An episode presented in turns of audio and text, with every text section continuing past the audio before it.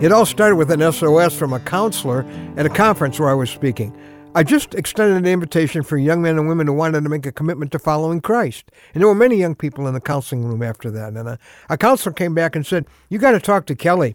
She's really hard. Well, I, I went back and sat down with her, and she seemed to really shut down. And after some small talk to try to break the ice, I said, Kelly, why are you here in the counseling room? And she said, I want to know Christ. And I said, Well, that's great. Why? And she said, Because part of me is missing. Well, I showed her some scripture that showed her that it was Christ who was missing from her life. And, and I said, Sounds to me like you're ready to open your life to Jesus. And then her face turned very, very unexpressive. And she said, If you only knew how many times I've come and prayed and accepted Christ and nothing has ever happened. Well, I was stuck for a moment. What do I do? Uh, just have her go through it again? It was like always meaningless. It, it didn't work. I said, Lord, if there's something you know and I don't, would you tell me what it is? And then he gave me one question for Kelly, and it made all the difference.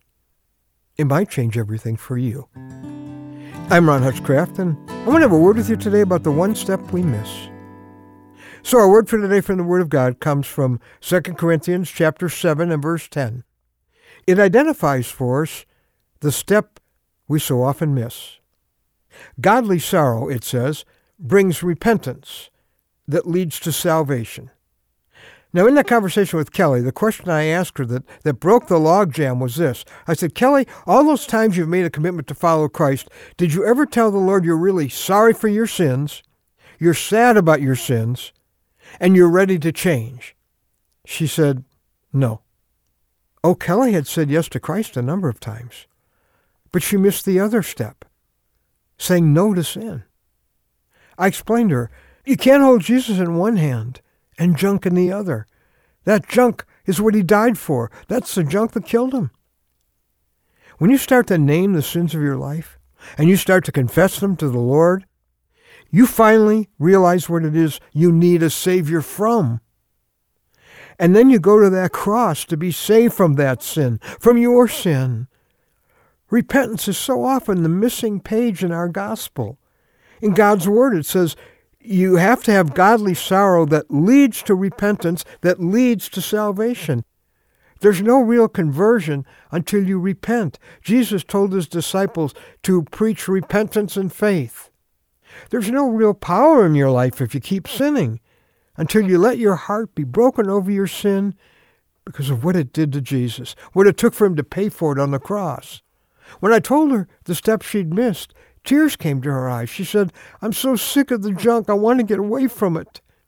Then confession began, and saving faith. Reborn. Could it be that the reality you've been looking for begins with you being sorry for the sins that have broken God's heart and drove his son to the cross? Maybe this could be the day that it really comes together for you. If you say to Jesus, you know, Lord, you were supposed to run my life. I hijacked it. I've been running it.